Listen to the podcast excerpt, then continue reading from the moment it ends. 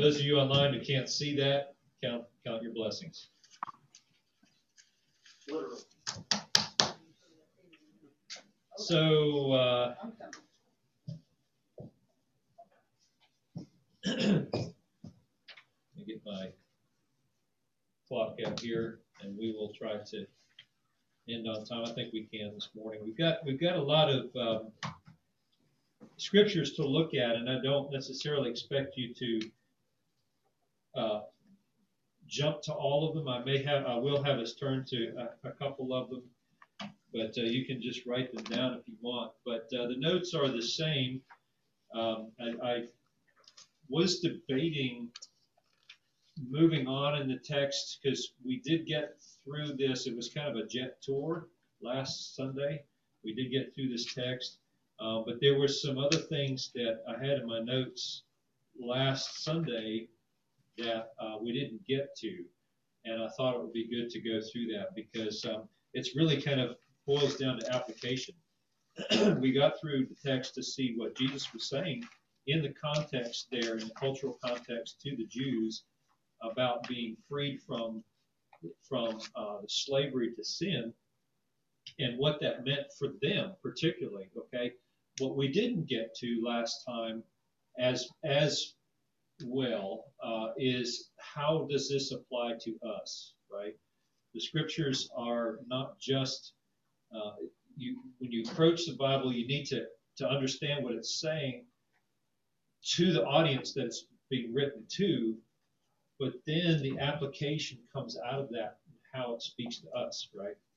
And that's very, very important to to uh, to do that. Otherwise, you know, you're just learning facts. I mean, that's this morning we had a really, really great um, uh, setup for this actually uh, with John continuing in Isaiah fifty-three, but he was talking about the whole background of the Jewish, the grand sweep of the Jewish nation from their inception uh, through all the years of persecution and, and nations that have tried to stamp them out, you know, um, and also the devil as well. That's pictured very well. He didn't touch on this, but it's pictured very well, by the way, in Revelation of that uh, sort of um, icon, almost like a, a Uh, constellation in the sky that's sort of just there. It's a picture, a vision that John sees of this woman who is about to give birth. You remember this? And the dragon wants to snatch the child and can't do that, so he's pursuing the woman. And that's very clearly sort of a, almost like a, a like a poster that sort of just captures the whole history of the nation itself. You know, the nation is the nation Israel, uh, the means by which the Messiah was brought into the human race, and Satan has been doing all that he can to try to stop and thwart that plan by destroying the nation, distracting them, whatever. Right? Anyway, not to get too too down that line, but um, you can sit there and you can learn, listen to that, and you can learn about the nation of Israel, the people of the Jewish people school around today, and all these interesting facts, uh, and that's fine. But then, you know, there are there are lessons there. Paul tells us that these things are written for our example, right? So all of these lessons, including what we're looking at in John, is not what he's what Jesus is saying to them about the the religious system that they were locked into uh, at that time. Very much applies to us, and that's what we want to look at today. We want to just kind of take that, uh, we'll review it real briefly, but then I want us to look at some other scriptures that talk about the seriousness of sin in our own lives and how easy it is for us to be ensnared by it and trapped by it. And when I say us, I do mean us. I'm not here saying y'all, okay? Uh, me too.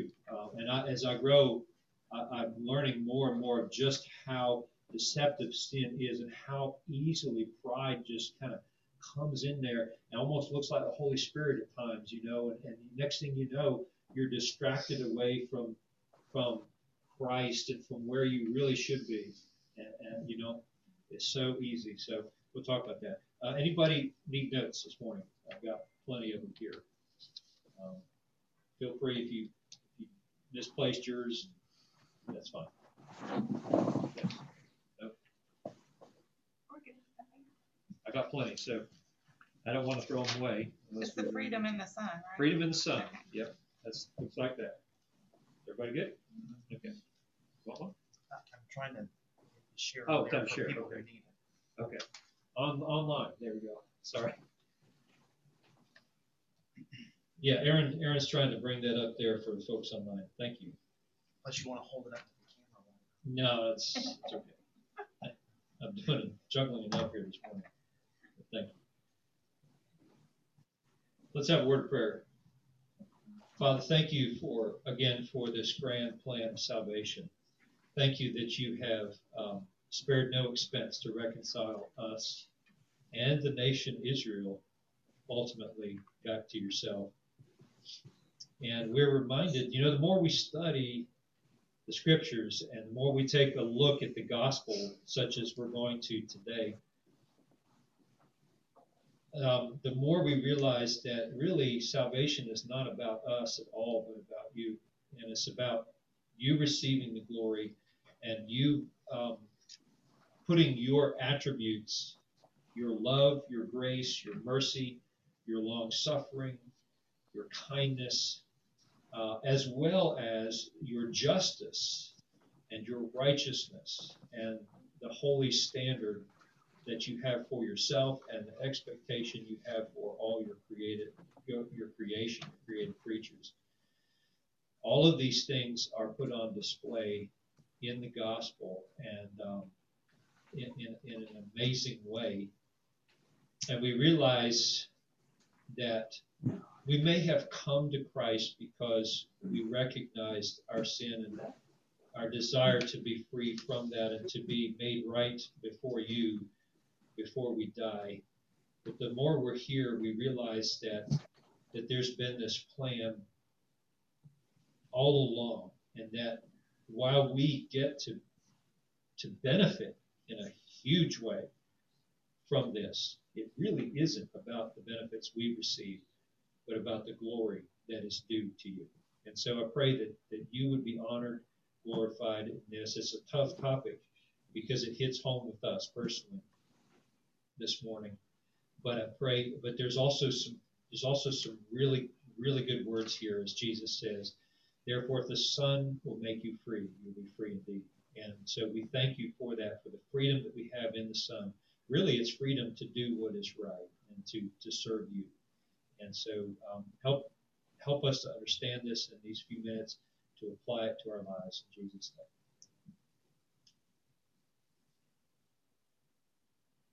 Okay, so John, uh, chapter eight, right? John chapter eight, verses thirty-one through thirty-six is where we are again today. Let me just read that as we get started. So Jesus said to the Jews who had believed in him, if you abide in my word, you are truly my disciples. You will know the truth, and the truth will set you free. They answered him, we are offspring of Abraham and have never been enslaved to anyone. How is it that you say you will become free?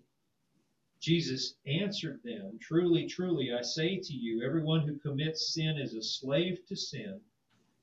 The slave does not remain in the house forever. The Son remains forever. So if the Son sets you free, you will be free indeed. Jesus has been, this is, remember that this is the fall of the year before the spring in which he will be crucified. This is the time of the, the Feast of Tabernacles, which this happens, okay? On our calendar, that's late sept September, late September, early October time frame. By spring, that is by late March, early April on our calendar, he will be crucified. So we're very much near the end of his public ministry, okay? He has had Um, many years of teaching them and, and talking to them. And in the midst of all of that has come this, this message that he's not the Messiah that they were expecting. They were expecting a Messiah who was going to judge Rome and was going to judge all the other nations that has mistreated Israel throughout their history, right, as we saw this morning in Sunday school.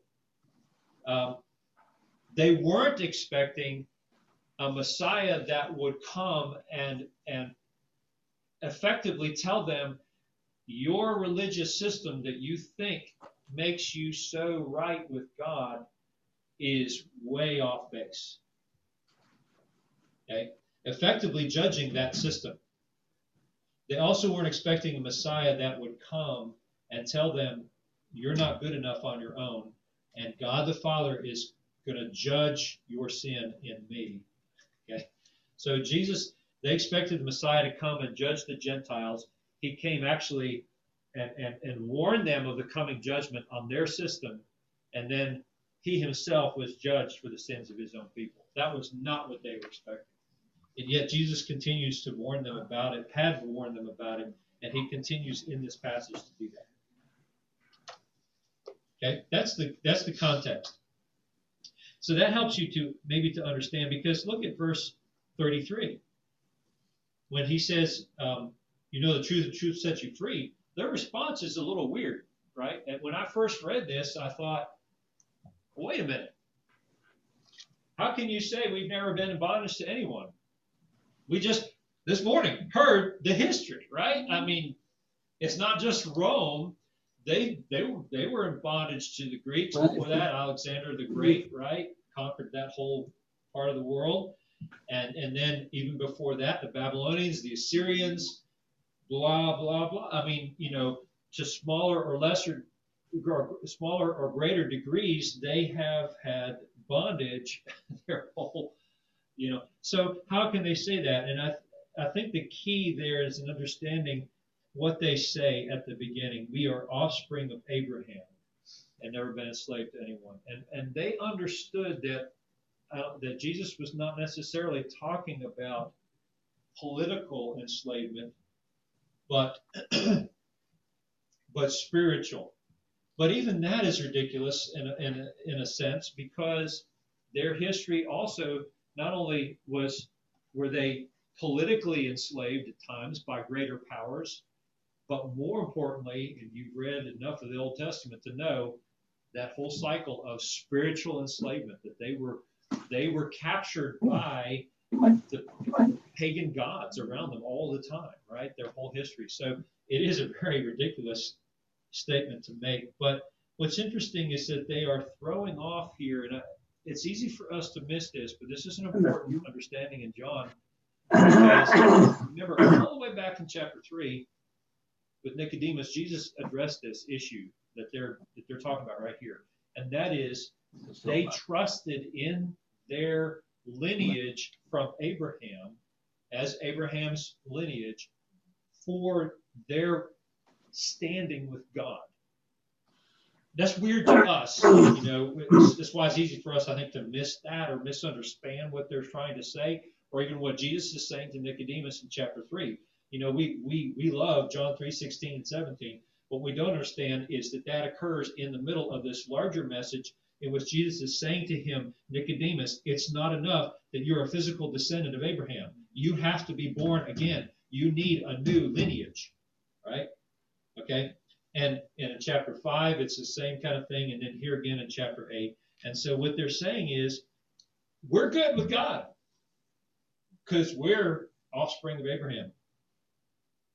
How can you say you become free? We're part of that covenant. Okay, do we sometimes, I'm sorry, we say that sometimes today, that sometimes people think they can, they can go to heaven or be saved on the coattails of somebody else. Exactly. It's an individual thing. It's an individual thing. You know, we have, we, we all have loved ones that don't, don't, that are just shaking their fist at God and, and stuff like that. But we can't take a piece of our heart, a piece of our salvation, and give it to them as a morsel, and then then be saved. It's an individual thing. So that's what I think they're saying too here is, is they through that old that covenant, they thought, oh yeah, mm-hmm. So now because of all this, in our in our ways that we had. We are, yeah, here we are. But no, it's, it's an individual thing. That's right. That's right. That's right. And they should have known better. I mean, the text that Diana this morning was, was one of the most important, where God promises in the future, I will take out your heart of stone and put a heart of flesh in there. I, you're not good enough on your own. Or Isaiah fifty-three six, right? All we like sheep gone astray. We have this nature that goes astray, Jew and Gentile both, right? But they missed all of that, and they had developed this big religious system, and that's exactly right, Rick, that it was all at the heart of all of what you're saying and what they're believing here, and, and all of this, these religious systems, and this is important for what we're going to say here this morning, because in applying this, at the heart of it is some form of human accomplishment, some form of something I did, or I'm lucky enough to be born into, uh, or some combination of that, or my affiliation with a church or a synagogue or a temple or something, right? That that that gets me some points with God. Okay, and I, what I'm going to submit to you this morning. In, in, in talking about being freed from sin, this is what Jesus is effectively telling them is, look, you, you're in this system here, and you think that you're free, but in fact you're a slave.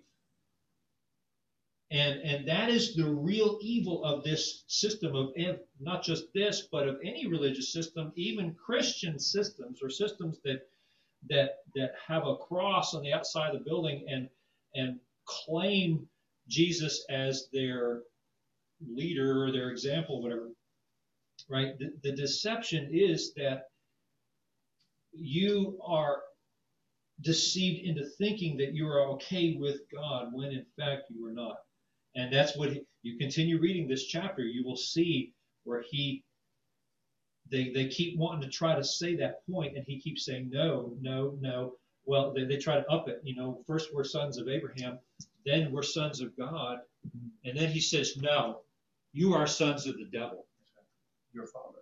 Your father, the devil. Yes. You are, you are sons of the devil. You are following him, and you don't realize that this religious system that you put so much faith in is actually run by the devil. That's what he's telling them. And your sin, your pride is blinding you to that and binding you to that system. That's what he's telling them, and that's what is applied to us, because we are just as vulnerable to that. Okay, um, so, and we talked about this last time, you know, where Jesus says, verse thirty-four, truly, truly, that's amen, amen, you know, we usually say amen after the prayer, or when somebody says something, you really, amen, you know, really like that. Uh, but what he's saying here is, you know, listen up, pay attention. Uh, what I'm about to say is very, very important. And then this is on your outline. This is points three, four, and five, okay? Thank you, Aaron. That looks great. Um, points three, four, and five. Truisms, I, I, was, I put them down. I said truisms, okay? So what he's doing is he's making three true statements. Boom, boom, boom. Okay, and these are factual statements that then form the basis for the discussion to come in the next verses. Okay, so next time, Lord willing, we get together, we'll continue on with what he's going to say next. But these three uh, form this, these, these, if you want to, I call them truisms, but you know, uh, Proverbs or axioms, maybe, you know, this is established fact. Okay, these are these are facts, and they wouldn't argue with with these. Um, they're not necessarily, they don't necessarily have to apply to Jesus. The last one, particularly, where it says, uh, "The Son will set you free; you'll be free indeed." Most translations capitalize that word "Son." Okay, but that's English. Okay, and that's the interpreters of our Bible. Um, kind of putting their own meaning into the text there. And I, I I don't disagree with that. I do think that Jesus is applying this to himself. I mean, that's certainly the case.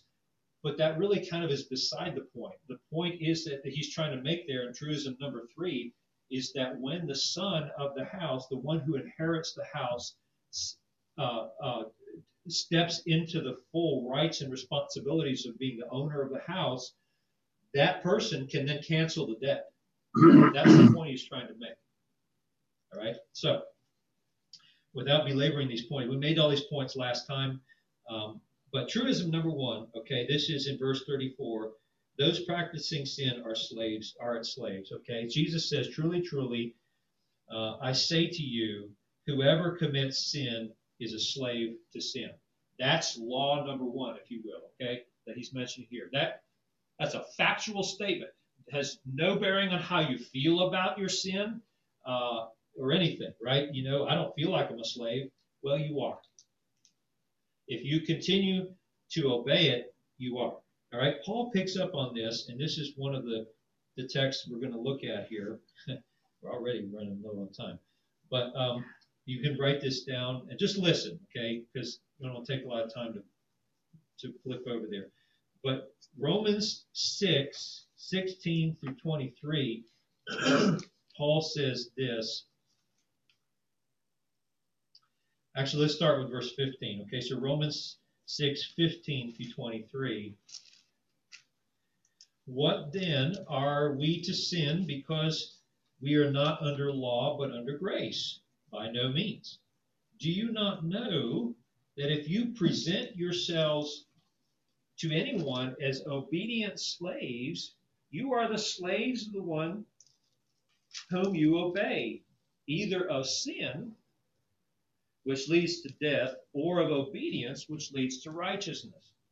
But thanks be to God that you were You who were once slaves of sin have become obedient from the heart to the standard of teaching to which you were committed, and having been set free from sin, have become slaves of righteousness. I am speaking in human terms because of your natural limitations. For as for just as you once presented your members as slaves to impurity and to lawlessness, leading to more lawlessness, so now present your members as slaves to righteousness, leading to sanctification.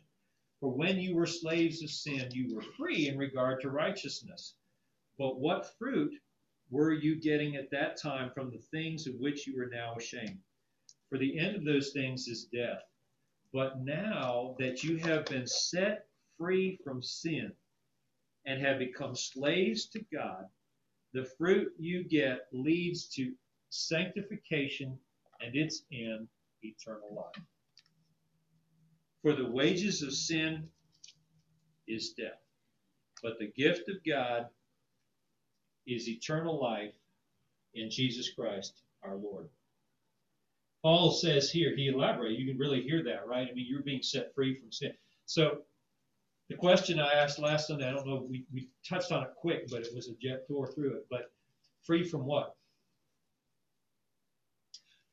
You know, we're not, we read that, and, and we read what Jesus is saying there. Yeah, the Son will set you free, man, I'll be free. Yeah, I'm free. Okay? But freed from what? Freed from what to do what? Right?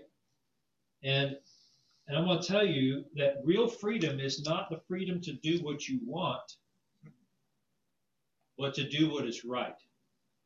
That's what Paul is saying here in Romans, okay? And, and think about it. Even and Paul says right here, even there, he's like, I'm speaking in human terms so you can understand these spiritual truth, okay?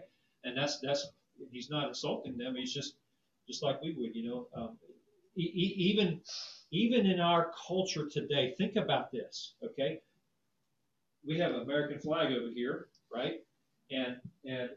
the flag still stands for freedom. freedom. Freedom, right? We love to brag about our freedom as Americans, and and we can be thankful for that. There's been a lot of people that have died Amen. to provide our freedom. But as an American, what am I free from, and what am I free to? Freed from what? Freed from an overbearing government, government yeah. You know, we're giving away our freedoms. You people say that a lot, and, and I think that I think we're very much in danger of that. We it was interesting. We just can't, got through COVID. We saw how fast we can lose our freedoms, mm-hmm. constitutional freedoms that we we thought we had the right to constitutionally to to uh, freedom of religion, the freedom of meeting together, freedom of the press, freedom of speech. Uh, we live in cancel culture today, where if they don't like what you say, you know, you're effectively shut down and, and barred at, from from social medias. You can you can be um, that type of thing. Um, so freedom is a tricky thing. And I think a lot of people get confused about that, but think about it on a, as Americans. The freedom you have as American doesn't mean to just freedom to do what you want, but the freedom to what? Do what is right. And that and, and so even even as Americans, that's why we put such a high value on the law, because the law defines what is right. Without law, there is no freedom. You understand that? If, we're, we're seeing that. We're seeing that. If we say, well, the police are the problem, or the law is the problem, well, the police are just there to enforce the law. When you when you say they're the problem, what you're really saying is the system that they're there to enforce, law enforcement, okay, is is where the problem is. So we just need to discard the law, and everybody will be happy. Wrong. It's precisely the opposite. All right, and and we're we're dumb enough, or we don't know enough history to learn that other nations that have tried that have failed and found out that freedom, real freedom, is the freedom to do what is right, uh, not what you want. Okay, that makes sense. Yeah, Karen sits down in my class. They give them what, rules and a syllabus.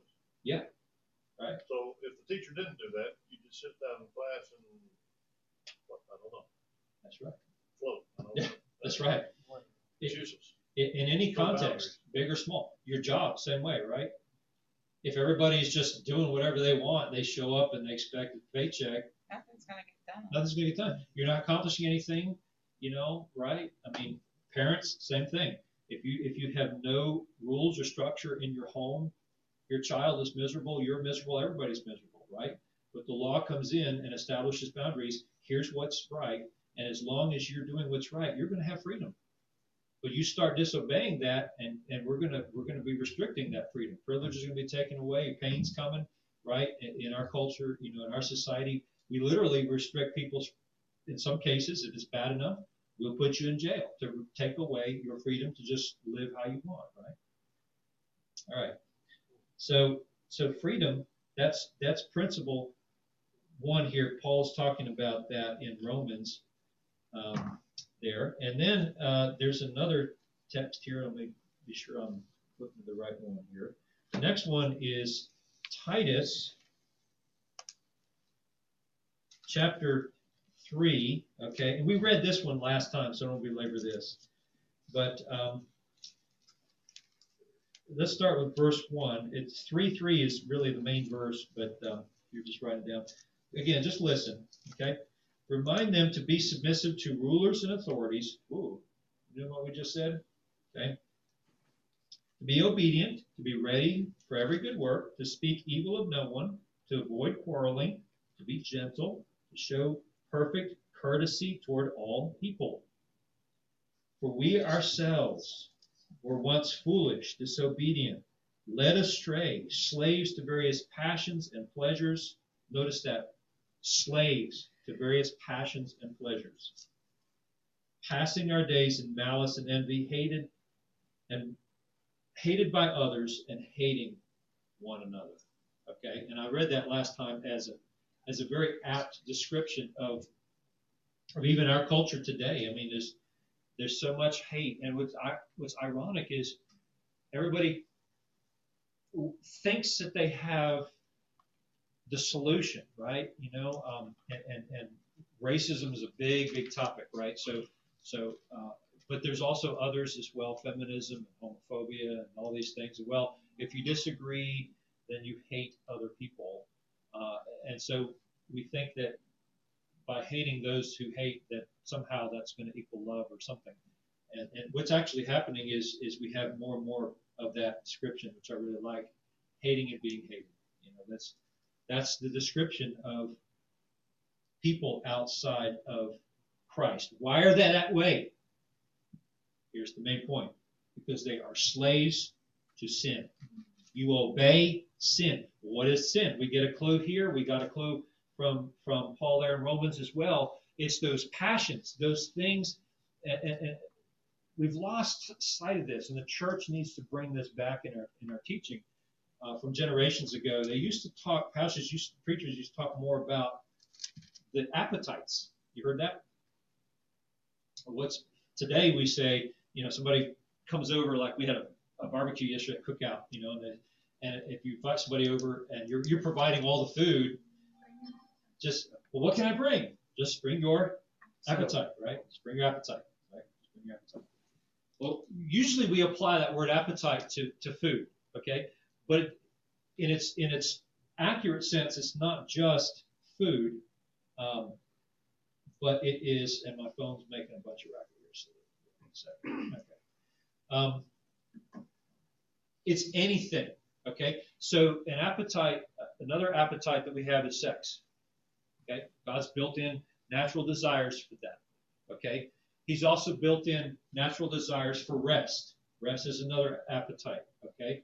Uh, the desire, the appetite for accomplishment, all right, or work, so that you get things done. These are these are natural appetites, but any of them, okay, food included, can be taken to an extreme and become, rather than a a great servant, can become a terrible and tyrannical master that rules you, okay, and probably one of the most clear examples of that. Maybe this is why it's so prominent in. in some parts of Scripture and so forth, is is the issue of, of sex, right? If if you do not restrain that desire according to what God says it should be, it will begin to control you. And like a, probably the best illustration comes out of Proverbs. Proverbs uses that illustration of of can can a can a young can a person scoop fire into their lap and not be burned, right? As, as an illustration of, can a young man flirt with a, a, a woman that he's not married to, a promiscuous woman, and, and kind of walk the edge and think I'm okay and everything's okay and not be pulled into that temptation, okay, and eventually give into it. And it's a beautiful illustration because fire itself is a wonderful servant, right? I have at my house a furnace that runs on propane. And when that thing kicks in in the wintertime, one of the, one of the best sounds in the house, if, if it's getting a little cool in the house, I'll sometimes I'll open the door and I'll listen down there and I hear this, and I can hear it, little fan, internal fan kicking in, and then I hear this, you know, I can hear those two burners, big burners, igniting, and that means we have heat. Okay. That's good. It's not good when I can hear the fan running or I hear the pump running, running, running, and the temperature of the house is getting down to sixty-eight, sixty-seven, and I know I've got something. I, you know, I usually know what to do there. But anyway, point is, when that fire starts down there in the basement, that's wonderful because it's controlled. It's a servant. It's, you see what I'm saying? But if there's a leak and that gas comes out and suddenly the fire is out of control, now it's a terrible and tyrannical master. See? And it's the same with all of these passions, all of these appetites. Eating is another one. We teased about that. But, you know, gluttony is a sin. Gluttony is a sin. And if you're not, if you're not checking that, if you're just eating what you want and you're eating past being satisfied, just simply because I, oh man, I can, you know, Diana talking about, you know, we, she's, I think, still doesn't have her taste back yet with COVID. I, I lost my taste for many months there too, and that, that's terrible. You know, but I realized, one of the things I realized was how tempting, especially when you really like something, to go back for seconds, you know, I don't really need that, but you know, we joke about it, and it's one of the easier and sins and we look past in the church, you know. And then you heard, oh. You heard. Part of, the, part of the fruit of the Spirit is what? Self-control. Okay, and I'm preaching to me too. All right. So, so food, all those things. Another one, work. Right? You can, you can overwork. You can, and you can, and you can um, um, uh, work to the neglect of, of other responsibilities and having a, a balance in your life. You know, God commanded one, the Israelites one day of the week to not work. In other words, not they took it to the other extreme of not wanting. What can I do? You know, it's, it basically means don't just make this another day of regular work. I mean, there are things you can do, obviously, but it's another day for, for rest, right, and worship. Rest can also be taken. The desire to sleep is a natural desire, but if it's taken to the extreme, what happens? You don't get anything done. You don't get anything done. Laziness kicks in, procrastination, all of those things, right? Those passions is what this is talking about. So when Jesus says, and Paul says as well, you are a slave to whatever you obey, take an inventory of your life and see where might my desires be out of balance. Like that fire that's raging in my basement, and I better get it under control quick before the whole house is consumed. If you don't keep those passions in check all the time, they will start to grow and take over other areas of your life. And the next thing you know, you're lopsided and you're distracted and you're running down a rabbit trail. And, and then and then you have your anxiety and your anger and you're just a grouch. And you you know what I'm saying? And it's like, yeah, where, what, what happened here? Sin. Sin. You're, you're listening to something you shouldn't be listening, and you're obeying where you shouldn't obey. That's what's happening, okay? All right, one more passage quickly. Uh, first or Second Peter, he talks about the same thing. Second Peter two fourteen. There, if I can read my handwriting.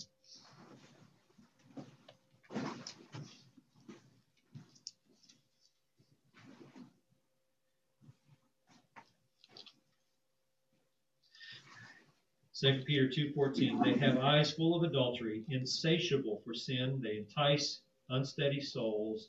They have hearts trained in greed. Um, did I get that right? Yeah. And maybe two nineteen. Let's see here. Yeah, two nineteen. Although that, that does fit, okay. He's describing these, these um, false teachers, okay, but it kind of sums up in verse nineteen. Sorry about that. Second Peter two nineteen. They promise them freedom, but they themselves are slaves of corruption. Whatever overcomes a person, to that he is enslaved. What's interesting about all three of these passages and what Jesus is saying is that there's only two choices. And I think this is this is the, if there's any deception of sin that you can point to and say, man, that's the greatest deception. The greatest deception, I'm convinced, more and more is this, that there's a third option. And I'm in that third option. I'm not really a slave to sin, you know, but I'm not really serving God either. I'm just kind of living my life, right? But I, I, oh yeah, yeah, yeah. I can see sin in other people so well, right? I mean, I really can see that. And boy, all you need to do is go online and read comments of anything, any news article, any YouTube video, and you'll see real quick how how people are just love to point out the sins of others, right? And everybody else is, you know, I'm not as bad as those people over there who are guilty of whatever it is, right, that I'm condemning, as if you yourself are not a slave of sin in a, maybe a different area. Maybe you're got that area, but there's another area that you're a slave of, if you're not Jesus' slave. If you're not the slave of righteousness, as Paul said in, in, in Romans six, okay? All right.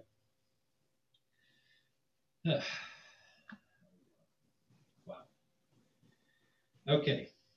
Um, back to John real quick, and we'll wrap this up here. Freed from what? Okay, so the slave does not, truly, truly, whoever commits sin is a slave to sin. That idea of committing there doesn't just mean I commit every so often. It's a habitual lifestyle of sin. That's what that means in the, in the original text. And that, you know, all the passages we looked at, same thing, same idea. All right? Truth number two, axiom number two, truism number two is thirty-five. The slave does not remain in the house forever. The son remains forever. This The idea here is the slave owes the house, right? You, the slave is a slave because there's a debt there to be paid, okay? But the son is free. The son owns the house. Okay? The son owns the house. Um, all that the Father, the Father is giving to Jesus a kingdom. This kingdom will be the, rest- ultimately, in its final state, will be the restored creation. A whole universe will be cleansed of the effects of sin, right, and, and restored to what God intended, and probably even better in, in the future state. The Son owes, owns all of that. And then we have truism number three, which is the Son has the authority to free the slave, cancel the debt. The Son actually um, pays the debt for the slaves of sin. That's what's happening here. Uh, and you and, and and how does that happen? By coming to Him, believing Him, and and, and becoming literally His slave instead of the slave of sin. You see that? It's not that, again, there's no third option. There's no, well, I'm just, I'm my own person. No, you're serving something. You're serving something. The question is, what is it? What is it? And that's the point. All right.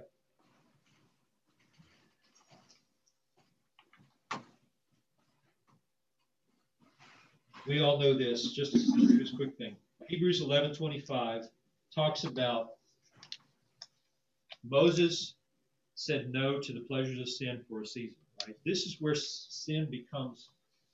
It, it deceives you into thinking that you're you're you're okay. There there aren't the consequences coming that. Well, they came for, for somebody. I, my neighbor yesterday. We had his little barbecue, right? And we're talking. And his daughter is in her mid thirties, approaching forty, something. Well, she's taking up smoking again. He was talking about that. He was just like, he didn't smoke. His mom didn't smoke. Her mom smoked. But anyway, so she, he's like, I'm telling her, Laura, you stop, stop. You know, you, why are you doing this to yourself? How many, I mean, on your pack cigarettes, serves a general warning, right? I mean, by this point, everybody knows what's the, what's the consequences of constant smoking, right? It's gonna, it's gonna affect you in, in a negative way, somehow, some way. But but somehow we lie to ourselves and think, oh, well, it, it really, that person may have died of lung cancer, but not me. Yeah, it happens to other people, but not me. Yeah, it happens to others, but not me. Galatians six, seven, and eight has something to say about that, doesn't it? Do not be fooled. God isn't fooled. You're the one that's going to be made a fool of, not him. Whatever you sow, what? There's no exception. No exception. You're not the exception. I'm not the exception. Everybody is there. So sin is pleasurable, and it's fun for a while, and that's the deception of it. And the, what the gospel is, is Jesus didn't die to, to save you from sin. He died to save you from its consequences, particularly the wrath of God. Not necessarily consequences in this life. If you if you're you can be a believer and smoke and suffer the consequences from that. Or you can be a believer and overeat and suffer the consequences from that. You can be a believer and sin sexually and, and, and suffer the consequences of that. Okay? Jesus died to save us from the eternal wrath of God. And he sets us free from that. But he also is here to set us free now from the power, the power of sin. You know, it, it's freed from, we're freed from the power. Ultimately, we'll be freed from the presence of sin. All right. Um, there's more more text here, but we're done. You guys get the point. Uh, Can I say something? Sure, absolutely. Um, I, I don't know which one it was. One of John John MacArthur's. I listened to it on Mo and stuff like that, and, and one of them said, one of his last sessions said something that really stuck in my mind, and, and I'm, I'm bad that I have not tried it, but it made a lot of sense. He said, we are so weak to sin. He said, he said, even myself. And he said something that's helped him was that learn to start saying no. Make yourself obedient. Make yourself be the boss. Be, be obedient. To, to, to say no. You go in a convenience store, you're going to get gas, and then you look over and you say, oh, there's a pack of M and M's, and I'm going to grab a cold drink. He said, you don't need it. He said, wouldn't hurt if you had it, but say no to that. Learn to say no. He said, start like that. Say no. And then he said, once you start doing that, and once you start having that control again of of the desires that, that is a candy bar in a, in a, in a pack of M and M's, I mean, a pack of M and M's and a cold drink going to hurt you? No. But it's what he was trying to get to the point was to start making yourself say no. Do this? No. And then you go away from it, and, and then you do it. And he said, but on the other hand, he said, Satan's going to be pulling on that string, pulling on that string, pulling on that string. But he said, once you get over that little hurdle to where you are back in control and can say no to the small things, then he said, start tackling the little things. And I'm, I'm kind of ad-libbing some of this, but that's basically what he was saying is, is start saying no to the small things. And he said, when you struggle with that, that bigger sin, he said, whether it's, you know, uh, overeating or overworking or whatever the situation may be, you know, sexual desires, whatever. Then he said, then he said, start saying no to it, start saying no to it. And he said, then you're going to see that you are the obedient one. You are stronger than sin itself. Through Jesus, all you got to do is continue to say no. And I thought that was really interesting because if you can train yourself and make yourself say no to stuff that, that, that you're going to, and again, a candy bar and a cold drink's not. But he said, get, be, be, be the one, be strong, be obedient. Just be obedient and make yourself say no. Because that's what happens to a lot of us. We don't say no. Mm-hmm. We don't say no. It's like, oh, it's okay, it's okay. It's okay, it's okay. But I thought that was really interesting. He said, say no. He said, make yourself be obedient. He said, and you'll see yourself get stronger and stronger. You'll see yourself get stronger and stronger. I thought, that's pretty cool. That's right. Yeah. Say no to legitimate pleasures. You know? Again, you know, M and M's and cold drinks, not necessarily a sin. Right. But you're but you're training yourself to to have the the um, to be more authoritative over your your, your decisions. And again, like I said, he he emphasized it's not going to hurt you, but he said then you will start doing like that sin thing will pop up that you're struggling with, maybe not real big, and you say no to it, and you turn away or whatever you need to do. And then he said next time, then you will realize that I can I can turn away from the, a little bit bigger, a little bit bigger. Next thing you know, that sin is like just repulsive to you in your life. No, no. So I thought that's pretty. The key, the key is a, is self-discipline. That's what you're.